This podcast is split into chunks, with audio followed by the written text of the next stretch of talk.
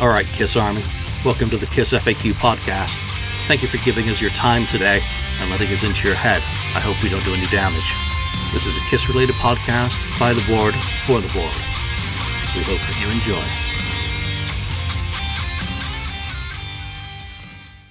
Welcome to episode 416 of the Kiss FAQ podcast. I'm your host, Julian Gill. Today, it's Daniel.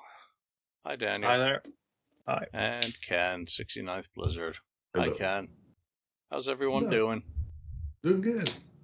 Good. So Great. let's let's jump straight into this because there's a hot topic on the board that's generating heat, and it's one of those unfortunate things where I hope Doc is just flapping his gums and you know responding to an answer on vinyl writer music. He did an interview with Andrew Daly, and and the quote is this: McGhee stated, "Honestly, I don't know whether." any former members of the band are going to join Kiss. That is for the uh, the final final show. And he continues, "You can invite them, but they may not come. They may come, they may not come, and we might not invite them. What the fuck? Talk about going around in a logical circle straight to get with. I mean, um, that's like a politician answer that says everything and nothing while insulting your audience. Um, he continues, We've talked to them and we've talked about it. Well, we don't talk to Peter, but we do talk to Ace. We haven't talked to Peter in a long time. So you haven't talked to them. You haven't offered them, in other words. And this is where I start getting triggered. But you know something? They were a part of it. They aided, aided? Original founding members aided um, in the starting of this band, and they should be a part of the end of this. They started this, so in some ways, they should be able to share that spotlight on the way out. Now, regardless of it, if it happens or not, you're not going to get six guys up there in makeup. That's not going to happen. So this has set off the usual sort of shitstorm. I mean, we've been hearing for three years that they invited former members to join them on stage. So now that turns out not to be the case, right, Doc? So everything that you've said before is bullshit that they've been invited. um, and we're now into 2022 where we're past what should have been the final show for the band and you've not sent out invitations to the former members and you have no fucking clue how you're ending this thing. I mean, tell me if I'm wrong, Doc. What the fuck? What the actual fuck? How do you actually send out an invite for a party and not send an invite, and maybe you're not going to send an invite? Do you actually expect anyone to believe that drivel? Um, Ken, what's your take on this before I go completely red faced and pass out?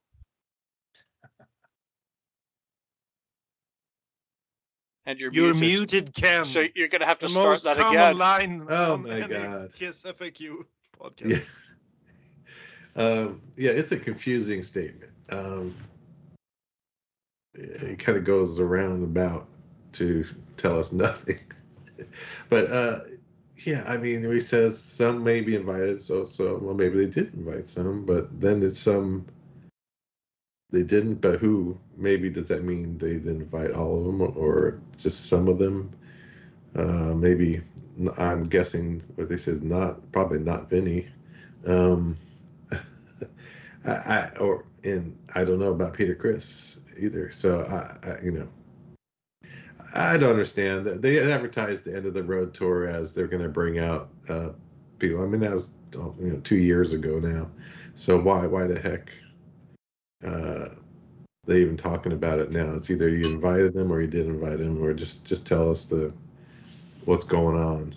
Um, you know, and I, as, as I was thinking more, and I think I wrote uh, on that thread that you know it's probably the only way now is they're, they're never going to get all of them on stage obviously. Uh, i don't think you know unless there's some miracle but have them all uh, perform or as part of a show. Um, i think the only thing that is possible which is probably also not possible i'd say impossible not possible is is after it's the end of the road is done they do like three other shows, but with just the originals, and try to make money. Otherwise, there's not going to be uh, one last huge show. It, it makes no sense if you're going to have nobody there, you know, at the party. I guess um, it's either you, you have them and you can do it. If you don't, if you're not going to do it, then the only other way to have a big blowout is is the original guys for one to three shows in either the same location or different location, something like that. Otherwise, uh, it doesn't look good. It just it may this the whole thing may just fizzle out. Yeah, you know what? Um, I'm to get triggered again in between going to Daniel, and I'm just to say this: the original lineup played its farewell on October the 7th, 2000. Ace and Peter, for that five year contract that they signed with Gene and Paul, gave them 23 additional fucking years of cash. And I'm good with that. The farewell tour is good enough for me because this is a very odd way of conducting negotiations if they're Hmm. trying to even do anything. And to me, that sort of statement is that they're not trying to do a single thing other than string the fans along for as long as possible and to milk the tour as long as possible. And there's nothing wrong with that. I've gone to plenty of legs of the tour myself and have enjoyed the living shit out of it. Dana, your take on what Doc had to say or not say. Well, personally, I I don't see it happening. I don't see any former members going up on stage without makeup, and there's just no way they can compete with the current lineup. I mean, it's such a well-oiled machine at this point of time. Uh, the tour is making a lot of money, at least here in Scandinavia. They they are selling out right and left. People are going nuts. I was at a show uh, this weekend, and uh, there there are everything from 10 year old kids to you know people our age, uh, and uh, uh, I don't know because Gene are at this point in time. I think the money is the important thing for them. They they want to get a, a solid amount of money to go into you know uh, retirement and uh, it would just look weird having people without makeup on stage. So, so, I'd like them to continue as they do, and then after the tour ends, they could do a show or they can do a concert where where people would pay homage homage to to to Kiss.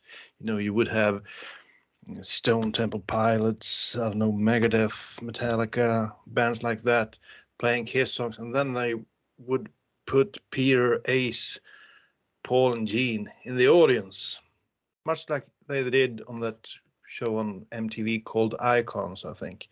Um, I just watched that Metallica documentary once again, and they were honored by MTV, and and they did the Icons thing. I think that was a a great show where where, where they were just sitting and the young band or not so young band bands at this point in time but but other bands were paying homage to to uh, the big boys.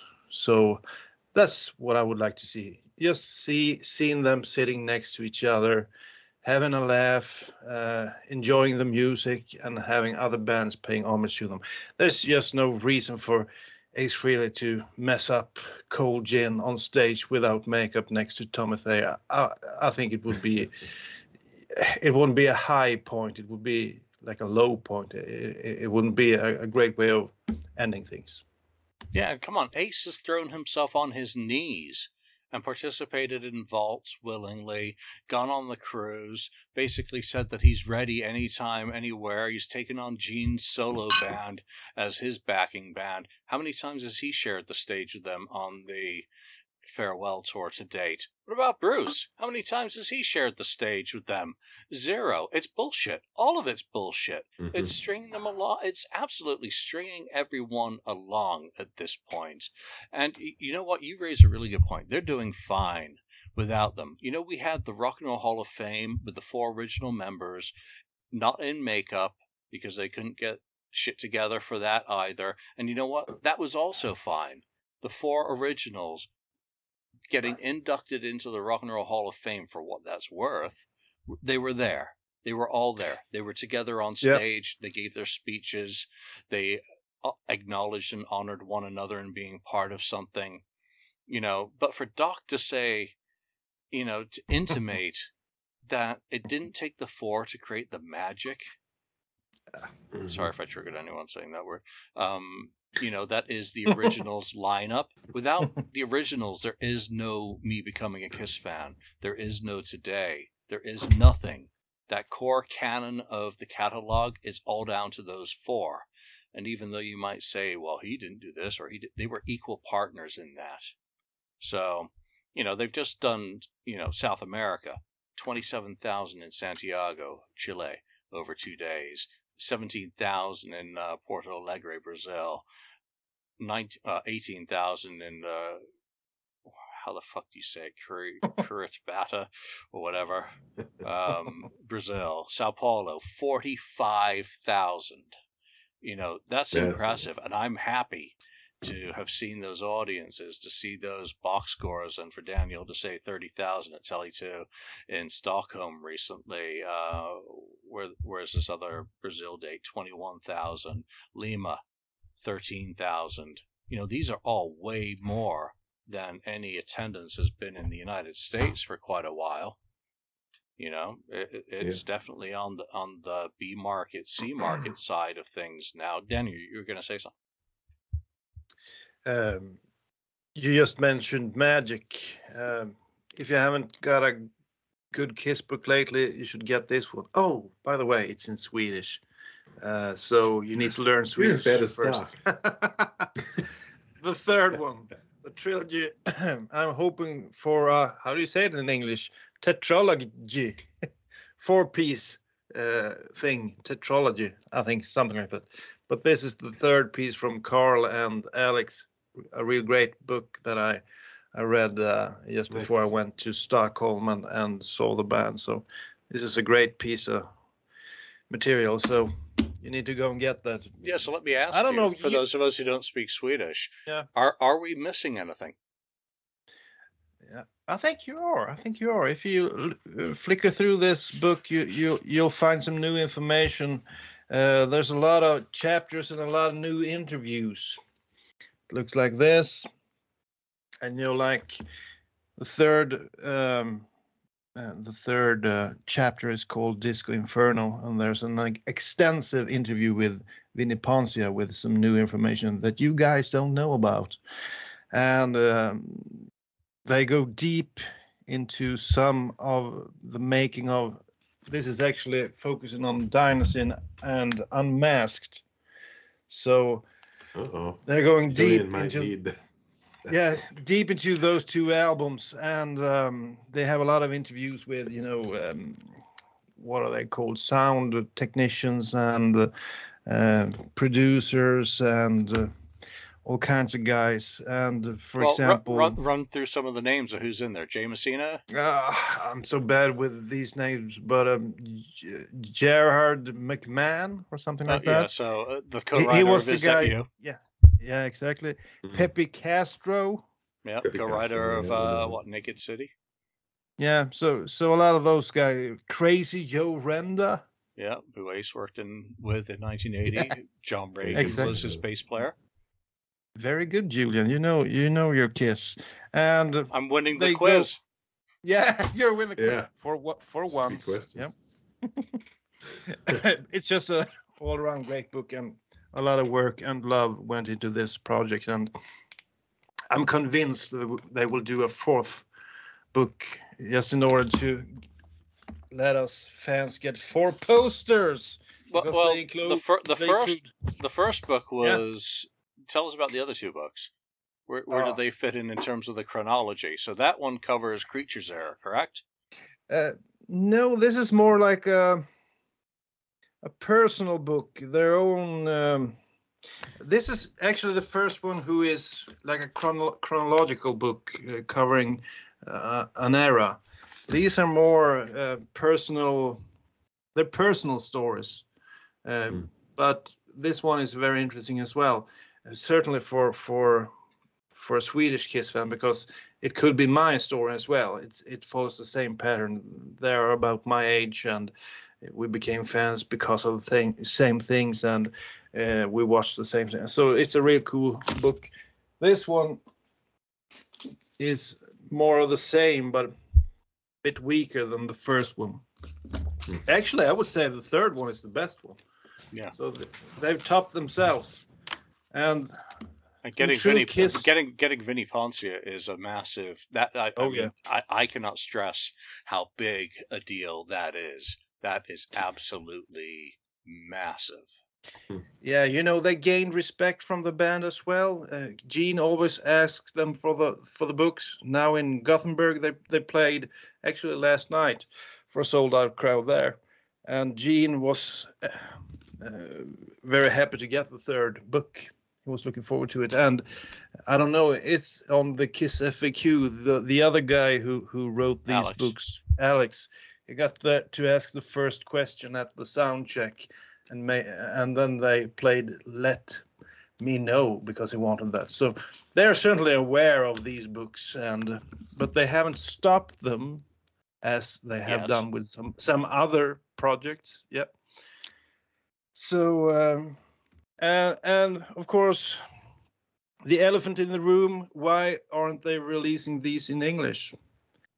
Why aren't they? Well the only reason i've i've seen i, I thought i think it was carl that said it, it it's just not they don't make any money. I don't know how but uh, they make money when they write these in swedish but the english versions don't do well enough so that's why that's the only he said that in in an interview that i read so I don't know, but uh, they're fascinating books, real well written. He's a good author, this Carl Linnaeus. Yeah, Carl, Uh, Carl, thi- Carl has a great writing style. There, there's no, Oh, there's yeah. no doubt about it. And as an interviewer, he knows the questions to ask. Oh, uh, yeah. for the ones that I've For sure. translated for my own reading edification. So th- Mhm. these guys aren't schmucks.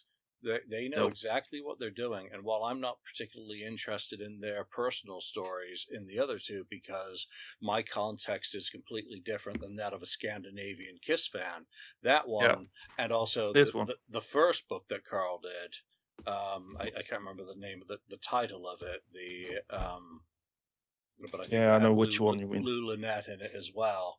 Um, you, you know, th- those would add to the canon of Kiss research in terms of talking to the people who've been involved in this story. So Uh, I understand doing it for your own market. Uh, uh, again, another book has just come out for Kiss in Argentina. That's in Spanish. Now, those people who can read Spanish, well, sure you can get a copy. A lot of people can't. But this is so well written, and and you have interviews with um, main guys, so this would be something that people around the world would like to read. I think. Right, but And think of all the books that are written in English that Swedish fans who don't speak English haven't been able to read, or German fans, or Japanese fans. You know, so it doesn't Yeah. always have to be in English. No, no, that that's true. That's true. But but I just was want to to give them a shout out. Great book once again, and I'm looking forward to the next one. Yeah, I'd love to know what they're going to do for the next one. I mean, I'm interested as kind of an owl watching, even though I, I can't read in, um, you know, Swedish. Speaking about books, we need to know the latest on your book, Julian, as well. Which one? Which one? I'm thinking about that 1980 Mass book. hysteria. Yeah. Oh, yeah. Who knows? I'm working. Who on it. knows? Who knows? Working on it. I'm, Only again, you know. yeah. What what I'm working on is the demo um, right now, and what have I, I've been working on? Well, I've just got like I think I mentioned in one of the episodes, the 80 contract. Still working my way through that and where it fits into the story.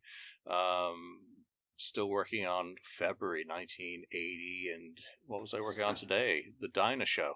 So showing the Billy Crystal interview with them from uh, where was it? It was somewhere in California. Can't remember off the top of my head. Um, that part it it, was aired, I think, uh, February the 12th or 13th, depending on your market. So just got a copy of the TV guide with the listing in it. Yeah, so that's where I am. Again, it, where I see it at when I'm done putting it together. Um, I just gave up with InDesign again. I can't fucking deal with that goddamn program. Um, I will definitely need a, a, pro designer to transform it into something. Um, I watched a four-hour tutorial on InDesign, and it still didn't make it any easier. Um, that's that's bad. Yeah, no, I'm I'm too old for that shit. I need someone who can, uh, if it if it even gets to that stage, can hit the ground running, fishing for a few interviews. So again, uh, it's always a work in progress until it becomes a reality. And if it becomes a reality, it does. If not, it's just a nice little project to keep me busy. You know, give me a break from Aerosmith. Nice poster. Yeah, that's the one that's included in this one. All right, enough about books. Um, yeah. So you, you went to a Kiss show. Oh yeah, I went to a Tele2 Arena in Stockholm. 30,000 30, capacity. Just about sold out. I looked around. There weren't many seats uh, that were away available. So they played for almost 30. It's an indoor arena. I think it's the first time I've seen Kiss indoors. Oh, really? And my gosh, do the effects come into play? I mean.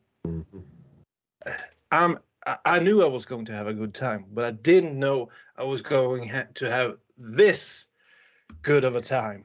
I mean, it was perfectly awesome.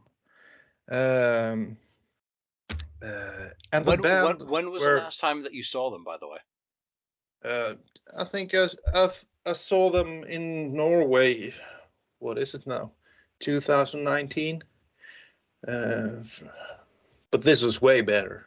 That was an outdoor show, and you know, right now today is midsummer, so you know it's there's no darkness. Hmm. There's light all around. The, there, it never gets dark.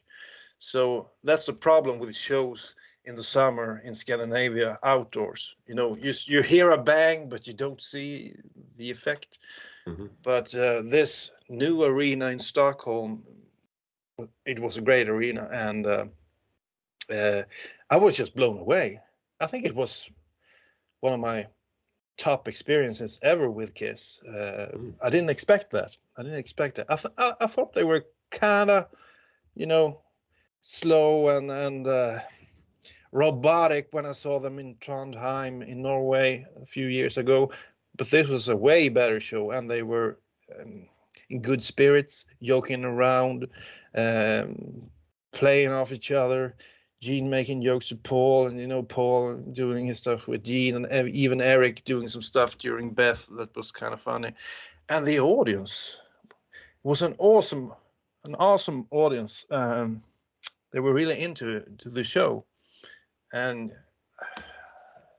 I, I almost felt bad for the ten year olds that were there. There were quite a few kids there. You know, seeing this such an impressive show, sort of sort of such a great concert, and then never being be able to see it again, never being a, be able to buy a new record, never be able to you know look forward to something. Maybe they should take a piece out of the book of Ab- ABBA. You know they they they they have been touring with holograms. We'll see what happens happens in the future, but uh, and the set list, you know, the same old, same old. But that was actually what I wanted to hear. I wanted to hear Cold Gin. I wanted to hear Tears Are Falling, Heavens on Fire, Lick It Up, God of Thunder. God of Thunder was a real good one. War Machine as well. Uh, so, uh, Psycho Circus and uh, that song from Sonic Boom. Yeah, yeah, yeah. What's it called? Say yeah. Yeah. Yeah. I could do without those two, but the rest was like 10 out of 10 stars. And uh, I was actually um, the person who, who I was there with, with she, she said, uh, Paul Stanley is 70. Are you sure? Is that his stunt double over there that's doing the jumps and you know? So and, and and then of course I was looking for for the um, you know Paul Stanley doing the uh, the playback singing, so to speak. Mm. I couldn't spot him once missing the the playback. I mean, once upon a time he was one of the best singers, now he's one of the best. I don't know what you call it, but mi- mimics. Entertainers. He can, entertainers. Yeah. He's one of the best entertainers. He didn't miss a cue. Uh, it wasn't obvious at all. I didn't even see once he missed, you know, moving his mouth the correct way. So you couldn't know. If you, if you're not a hard like us, you would never know he was having some help. So all in all, it's an awesome concert, great crowd, big crowd as well. I mean, almost thirty thousand people. Um, and I also have to give um, uh, props to to the um, opening act.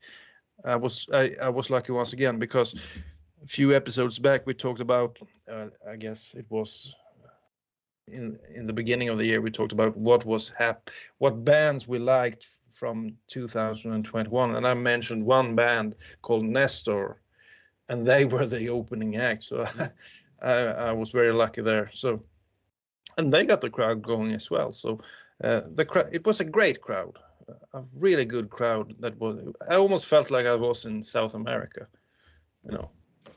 So I, I I'll give it you know 10 out of 10 uh, I was totally blown away.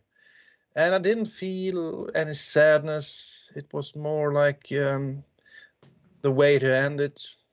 And uh, I didn't miss Bruce or Ace coming in and doing something without makeup. I felt it was the perfect ending for me it was almost on the day 25 years since I saw the band for the first time so Mm. uh, it's been been some been a couple of years so uh, if you have the chance go and watch them I mean you, you won't regret it Yeah. So you, you've got a couple Yes. pieces of video to share with us today. Why don't you tell us about the first clip? I don't know which the first clip is but but but, pick, uh, one- pick one and I'll make it the first clip. Okay, the first clip. Uh, one of my favorite songs of all time is probably God of Thunder.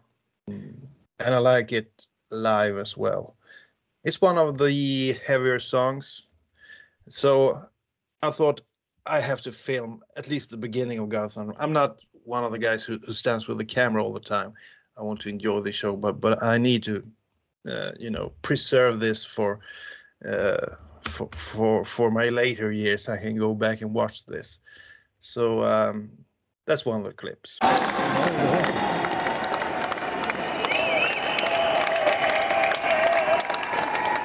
Oh yeah! Yeah.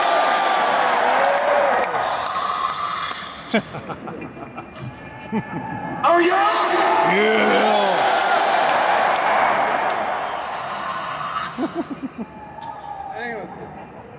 Oh yeah. Oh yeah! Yeah. All right. Well, all right.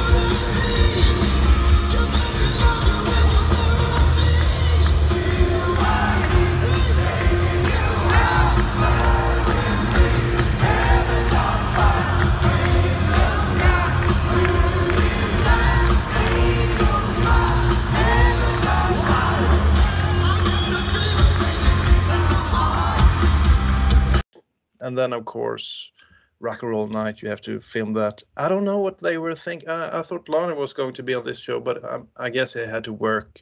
Well, I don't know what we were talking about. Yeah, we were talking about uh, what I filmed. I filmed a bit of Rock and Roll Night, of course, and I don't know what they were thinking when they were playing Rock and Roll Night in the middle of the set during the Revenge tour. It's the perfect way to end a concert, and it was just insane.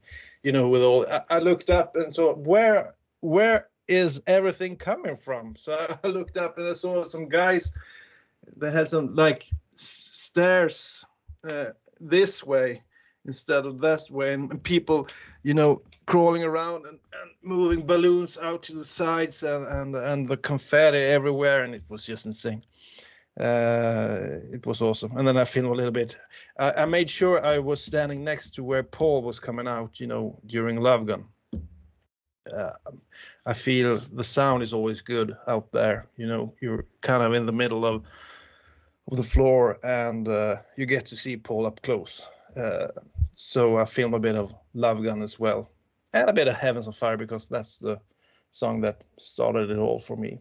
So I I got a a, a nice collection of songs that I can go back and watch. I still go back and watch, like when I uh, saw the Gene Simmons uh, show I, I think it's a great way of preserving the memories. Uh, I, I feel video is so much stronger than photos.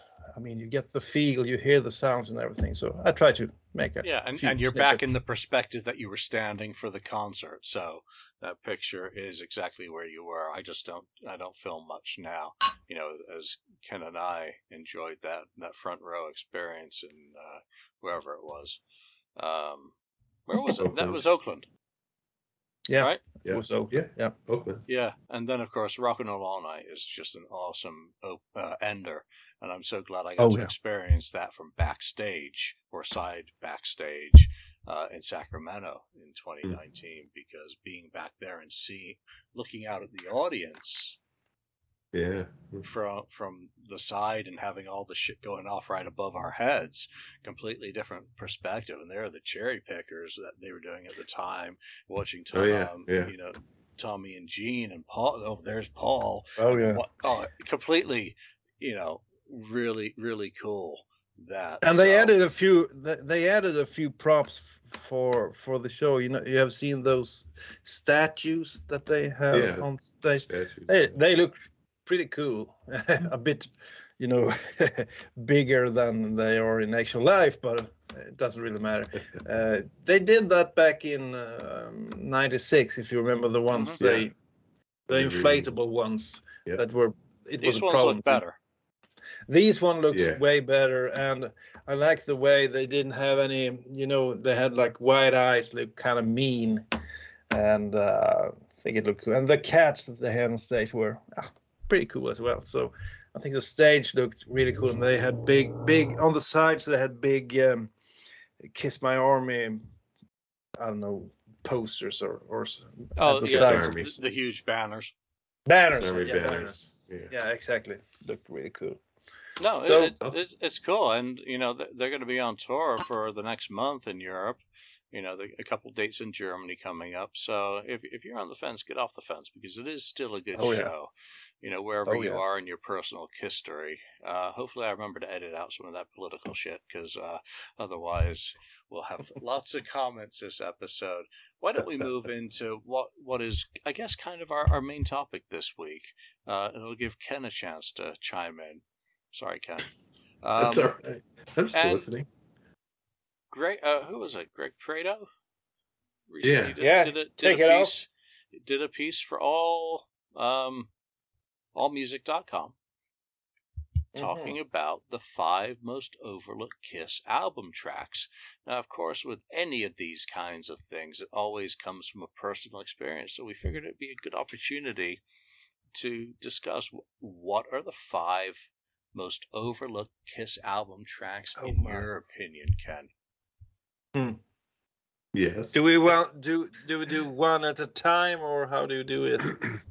Yeah, let's just go around. Yeah. Uh, Yeah. And uh, whoever's got Lonnie's list open uh, can can chime in with that. Or did Lonnie actually send his list? I'm, okay, that'll be me then. Uh, wait, no, Okay. no, Ken, you read Lonnie's list. How about that? Because I talk too much anyway. Okay. Uh, Where is it? Do you put it on Facebook? Facebook. Okay. Okay, Uh, Ken, we'll, we'll wait for Ken to get ready here. Uh, um, I'm at it. But in the meantime, do you want to uh, tell them what Greg Prato chose as his? Yeah, do that. Did any, uh, well, I didn't read his article. I only took his topic. Oh my God. I think he had magic touch. All right, no, I mean, I have to disable my ad blocker. I Hold on. All right, Greg, let's give all music some uh, some. All right, so he picked. Actually, we shouldn't tell anyone because they should go to allmusic.com and read the damn thing. All right, uh, Strange Ways. I think that's a good pick. Um, hmm Mr. Speed. That's just way too predictable, in my opinion. hmm Um, Larger Than Life. Something Hmm. off Alive II. There we go. Wait, what did you say about Peter Criss? Okay. Um, just checking. Magic Touch, Touch, Dynasty, uh-huh. and Not for the Innocent. I'll look it up. I'm sure Ken will approve of that. So, good picks, Oh, yeah. Greg. Yes. Um, Ken, why don't you get us started with one of Lonnie's and then one of yours? Okay, uh, I'll pick the first one on Lonnie's list. Um, he picked, um, I guess, like like Mr. Prato, Read your Um, body? Read my body? Is that what he nope. went with? Mr. Speed. He went with Mr. Speed Hmm. as his Yeah. first pick, which you know it's pretty obvious. It's kind of that hidden gem on uh, Rock and Roll Over. Um, so I understand it. I almost even picked it myself, but I did not. So should I go with my list now? My first pick. Why didn't you? because kind of like what you said is it's it's kind of an o- in a way an obvious one and maybe uh I played it too many times. that's very possible. I mean, uh, that's probably the reason. Um, so that's the reason I didn't really pick yeah, I it. think Uh, I think on the board there was kind of a, a general consensus that consensus of of the songs that haven't regularly been performed from Rock and Roll Over. It's kind of the only one that would be worthy of being performed. And then when everyone begged for it, it was underwhelming when it was performed. yeah, I kind of remember that. That's true. That's true. It, it maybe didn't work as well live as uh, you know we we'd expect it to. You know, you spend years and years and years begging for them to do the song, voting for it. You know, just like All American Man was uh, voted on to be performed, and Oh, then they yeah. actually do it, and you're like, meh. Oh. So that's yeah. That's really nice. Now play Love Gun. All right, Ken, your pick. All right, so my pick, uh, no no particular order. Uh, uh, my first pick is uh, anything for my baby. Hmm? From, Why? Uh, to Kill. I, I like it. I like it. I think it's I think it's great. I, I I would love to hear that live. I think it would be great live. Uh, I think it's a really great song, to tell you the truth. Um, so there there you have it. I mean, it's I think it would translate good live, like it like a lot of the early songs do. Um, and it's a, you know it's a catchy song, nice song, and it's I think it needs some love. Okay. I'm going to go next simply because that's a segue into my first pick, Oh, okay. which was Love Her All I Can, which I don't think has gotten enough love in latter years. It was performed in the 70s and has occasionally popped up. But I think right in, in line with yours, there's that trio of Paul's poppy perfection on Yeah. Dress to Kill, Come On and Love Me, Love Her All I Can, and Anything for My Baby are just total pop um, kind of radio friendly unit shifters, or attempted unit shifters, as the case may be. Daniel. That's that's a perfect segue into my pick as well because you forgot one song when you talked about uh, Paul Stanley's perfect, you know, songs from Dress to Kill. My first pick was actually Room Service because I think that's one of Paul's best, you know, fun songs from Dress to Kill. The problem with Dress to Kill is that many of these songs are so similar Uh, I mean, Mm. at times it's almost hard to tell them apart. So um, he had more songs, you know, like Smoke would would be a great addition as well on Dress to Kill, but uh, you can't have too many. Uh, so so I picked Room Service because I think that's a, you know, I love Dress to Kill, uh, especially the Paul songs. I think he he made some real great tunes on that uh, album. Uh, but I actually picked Room Service. But I agree, anything for my baby. And uh, what did you say, Julian? Love Her All I Can, which Lonnie Love Her All also I has Can, as his but- number two pick. Yeah, That's I right. think Lonnie Love Her All I yeah. Can is more known. That Room Service is like, you know, people don't know about that song, but I think it's a great tune. It's kind of a fun lyric as well, and um, you know, when you play to to people, they seem to enjoy it.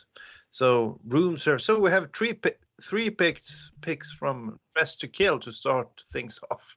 Wow. Yeah, and I and I think you're both of you are more valid in terms of overlooked, because Love Her All I Can I think would be less overlooked than anything from Yeah, My I think Baby or, or Room Service. Though Room Service is also performed uh, regularly in '75, so you know that's some good that's some good picks. All right, Ken, let's go back to you for your next one.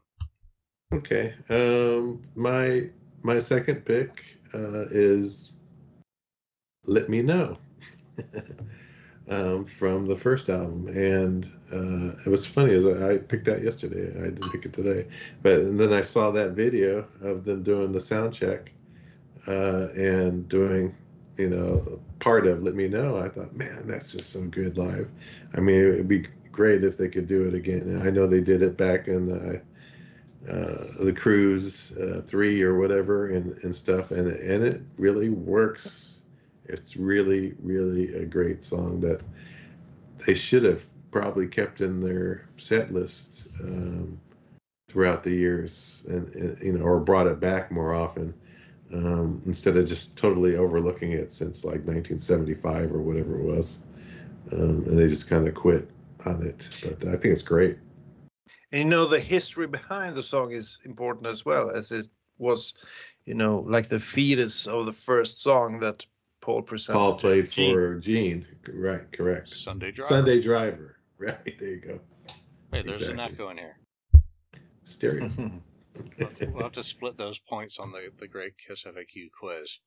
All right. So Lonnie, Lonnie also had that one, which is another good pick. Uh, Yeah. Daniel, how about you? okay. Well, um, first things first. You know, it was such a hard time picking f- only five songs. You know, there are so many hidden gems in the Kiss ca- uh, catalog. So I started from, you know, um, M- Monster, and then I worked my way down. Mm. So All for the Love of Rock and Roll, I think is a great song that has been overlooked. Take a look in the mirror. Killer, Going Blind, A Million to One, Exciter, Fits Like a Glove, The Oath, Charisma, maybe you could say is a an odd pick that hasn't been played, but none of them made my list. So I actually have to say, pick uh, a, a song from Asylum, which is an album that I truly enjoy. And this song, I think it was played maybe once or twice, maybe, uh, but it didn't stay in the set in the set list. Um, but it's one of my, I guess, all-time favorite songs, and it's "King of the Mountain." Uh, Eric Carr is truly represented on this song. You know the the great drum intro. Uh, Paul is at the top of his game, making some great vocals on this song, and the theme of the song is so kissish. Uh, you know, try try to try to hit the top of the mountain. Try to, you know, uh, believe in yourself and all that kind of stuff. And uh, also a great solo from Bruce. So um, Asylum as an album is often overlooked, even though it has uh, gained some some uh, how do you say some some uh, Credibility? yeah exactly some credibility lately in in in the later maybe five or ten years. Um, I actually looked at some some pose from Firehouse Magazine way back, and Asylum didn't get many points. I think it had something has happened uh, during later years, and uh, it gets some um, some love from from the fans. So King of the Mountain it is. I think it's a lack of Kiss releases of studio albums that has benefited some of the catalog that Kiss fans are so desperate for something. They've gone back and revisited some of the stuff that they may be rejected previously. Um, I also have a pick from Asylum, so mine is not King of the Mountain. It's Love's a Deadly Weapon, which is, Oh, a, is a really kind of easy way for me to marry some of the Elder, because that's where it was born, pre-Elder with Asylum. Um, and it's so damn catchy. Again, it's a kind of a poppy song. It's got a swing to it, and I think it would have been really good live. And it has nothing to do with the Double Virgo cover of it. Um, or no, that was secretly cool. So Mhm. it does have nothing to do with that cover. Excellent. That's true. Uh, there, there we go. So a couple of picks off Asylum. Good one. I'll uh, Good. I'll read Lonnie's next pick and then back to Ken. So Lonnie had "Take Me," which got a bit of Oh. love. It got a bit Yeah. of love in '77, and then was quickly forgotten, Good one. and then ruined on "You Wanted the Best." Ken, We're done you. Um, yeah. uh, Well, the take me one, yeah, I, I almost actually that crossed my mind uh, too for my list, but I didn't pick it. Um, so my next pick is uh, like the article out there. It's larger than life. Um, Mhm. I just think that song is so great, so bombastic um, that it would be it would have been just great for them to play that live. It would have been awesome in concert um, with the soloing going on in it, and of course, you know, it was on the record. It was Bob Kulick, but um, yeah, I just think Larger Than Life would be an awesome live song that they should have you know, pulled out and, and put into their set list at one point, but you know, they didn't do it. I think it again, it's another underrated type song that we forget about from from side two of or side four of Alive two. Um, so love that song. I think it's a good one. yeah, nice to get some uh, some love for that one, even if it's not one of my picks. Daniel, I have to second Lonnie because I picked "Take Me" as well. Okay. Uh, I think it's one of the better songs off of Rock and Roll Over. Uh, I especially like, you know, the riff. Da, da, da, da, da, da, da, da, da, da. Um, and they haven't played it a lot live. I remember when the Revenge era um, lineup played it. Uh, they played it once, I think. Uh, if you if you're not counting the the convention tour. Uh, they played it in '93 at that odd um, show called the Foundations Forum in '93. Uh, they played "Take Take Me," and I thought, man, I, this is one hell of a tune. And uh, I, I, I think the uh, the lyrics are kind of funny, fun as well. You know, put your hand in my pocket to grab onto my rocket and all that.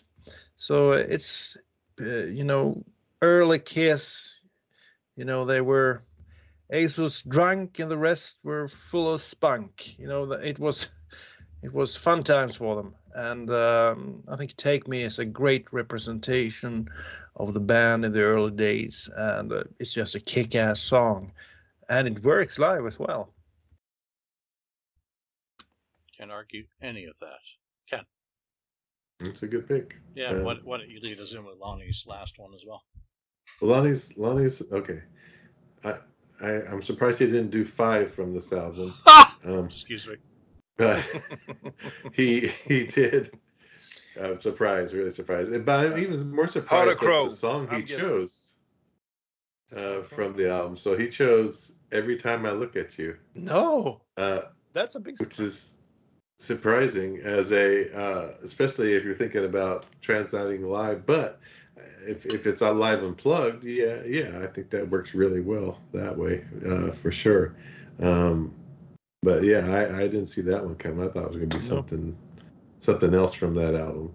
So so that's Lonnie's pick. Every time I look at you, um, And, uh, so my next, my next is um, you're almost gonna say it's obvious maybe, but uh, it's, obvious, from right? the Elder, music from the Elder, and it's uh, their their anthem from from the Elder. I, I chose I. Uh, I just think that is an under, you know, appreciated anthem, one of their many anthems. Um, I just think it would be great live. I'd love to hear it live. Uh, I think they did play it uh, that one, um, you know, cruise um, where they were doing elder stuff. I think um, so, but I, I think it's it's a great song, uh, and it, of course they did it on like Fridays, you know, the old Fridays video uh, you saw back in '81 or '82, whatever it was, um, and it really it really did well. So uh, it's just you know needed a solo, it, needed a solo, but I think they could have added a solo live and just you know do it. So it's you know again I think it's it still stands for me as a as a great anthem, one of the great anthems that they've written. Yeah, I think I, I think I've missed out on a few picks. I'm, I'm like listing some of mine. Sorry, just got a text that my boss had quit.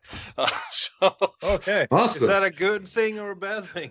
I think he saw my reaction. So uh, yeah, um, I, I'm I'm gonna throw in a couple of, of quick picks to get caught up. Um, not for the innocent, Mm-hmm. Gene, Mean Gene. Awesome. I Mean think Gene. it, it, it should be thrown into the set more often to bring in a bit of that menace and darkness, uh, just to give God of Thunder a bit of a break. I, I think it's overlooked. It had a lot of good, you know, legs in the, you know, 83, I think 84, maybe even up to uh, the Hot in the Shade tour. But since then, it, it would have been one of those good unmasked songs to add into the set because I, I think it's hard to not do it justice. Um, an, another quick pick to get caught up as well is off Alive II. It's the one song that I really have always felt should have been. Now, disconnect from what I say that Ace has kept it alive in his solo set. Mm. Rocket Ride, in Yeah. relation to Kiss, has been poorly received and sadly overlooked. It was the one single from that album. It should have been in the set at the time, more so, in my opinion, than Larger Than Life, though both of them equally would have been well performed live by the originals in 77 78, instead of making that set list what it was and what we're going to see on Des Moines um, when that off the soundboard. But Rocket Ride was, it's just shameful that it was never performed by the original four. Did you say that Larger Than Life was in the set list? Should have been, or could have been. Oh, okay, okay. Both of those songs could well have been performed live in 77, I agree. 78. Yeah, Either of them. in yeah both. So is it- both. Is it confirmed that Des, Des Moines is from 77? Oh, yeah, it's from 77. Yeah, Okay. 77. and it's from November. Yeah, the next. Oh, perfect. So it's an, it's, Uh, it's an Alive II, so it doesn't have Take Me, which uh, the January show would have, being Rock and Roll Over. Ah, uh, too so it's got. Let Me Go Rock and Roll. I, I don't remember the full set, but it's been out for years as an audience recording. It's garbage, basically. So it'd be really nice if it is, you know, high quality. Awesome. Daniel. Um, well, um, if you remember Kiss Killers from 82, uh, Kiss, um, It's its 40th anniversary on Saturday. yeah, I think it's a great compilation. Um, one of the first cassettes I got, I think it was called Gold Gin, Cold Gin on that, the, the version I had. And I didn't know much English, but I know I knew what gold was, uh, so I thought that was a cool song. Uh, but but they've been playing Cold Gin. I like that one. You know, first time I heard it. But another song, another another song I, I really enjoyed was uh, one of the songs on the album. I thought Paul sang it so well, and it was such a um, um, the verses and the choruses. It was such such a what's it called contrast between the verses and and and and, and the the choruses, and Paul sang it real, really, really well. And it was a song called "Nowhere to Run," uh, which they, I don't think they have ever performed it outside of the cruise and maybe the convention tour in '95. And it's an overlooked gem, and I think it's a, a song that people that's not into Kiss could enjoy because it's well written, uh, well performed, and it's just a 10 out of 10 for me. It's a powerhouse. Okay, my last song is uh, Matches Joyin', um, Not for the Innocent. Mhm. Yeah, I, I totally agree with that song. I think it'd be just uh, a very, like you said, menacing type Gene song in the set list. Um, it's it's that perfect kind of, you know, not you know, fast or anything, and not to- totally slow plotting, but it's it's it's a slower, heavier riffing, and and great, you know, vocal, you know, nasty kind of vocal and lyrics. Uh, and it's just a I don't know what how to say it, but it's always been one of my favorite songs uh, off of that album. And I thought, man, that should have been that should have been played live, you know, uh, in concert. It might have been played once, I think, at the beginning of the tour. I'm not sure, but I thought I read that somewhere. Um, uh, but yeah, not for the innocent is one that is kind of uh, you know a hit I, I don't know if it's so much a hidden gem i mean i think a lot of people who've heard look it up they know that's one of the better songs on the album but it, it, it still it needs needs to play uh, needs to be played live And I think it needs to be played live by a Gene in makeup. It, it feels like a makeup song, you know, Yes. a, a demon song. true yeah yeah it's a it makeup work. song. Because it was recycled from uh, the tail end of the Creature sessions. So, Mhm. you know, rather than him doing Christine 16, which is just creepy nowadays, it, al- it, it allows him to be that kind of menacing, uh, but also Yeah. have some of that, um, you know, masculine posturing, you know, lock up your daughters, etc., etc. yeah You know, so you get to do a little bit of that uh, braggadocious part without being, you know, Mhm. when I saw was Yeah. coming out of school know- that day, which just doesn't work But, but you know, at, at, at this point of time, even Christy 60 is kind of, you know, It too young. Yeah. Yes. 60, 60. Yes. Yeah.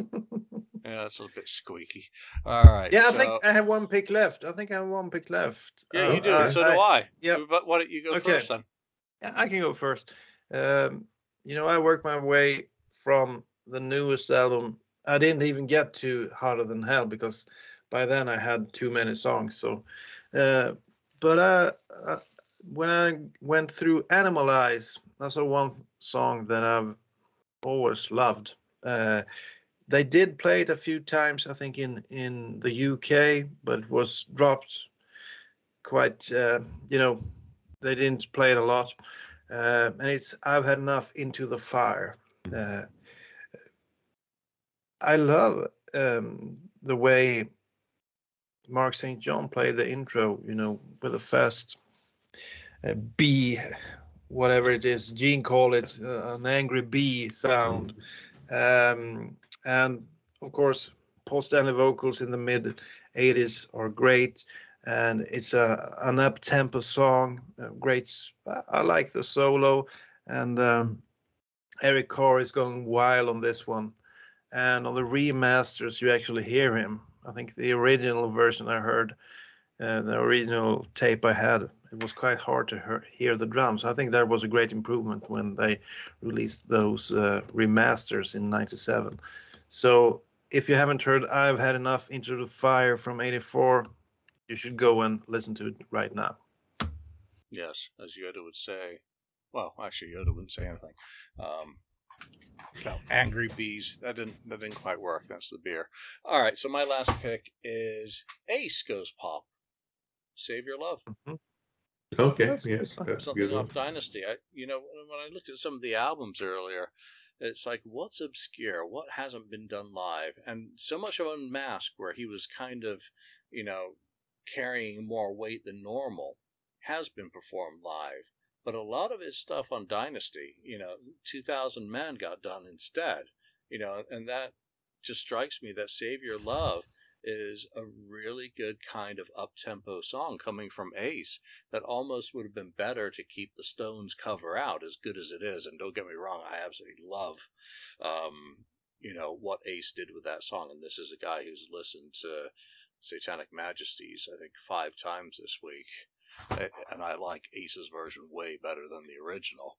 Um, but Save Your Love is just one of those, it's a straightforward, it's simple there's nothing mm-hmm. complex about it. I can play it.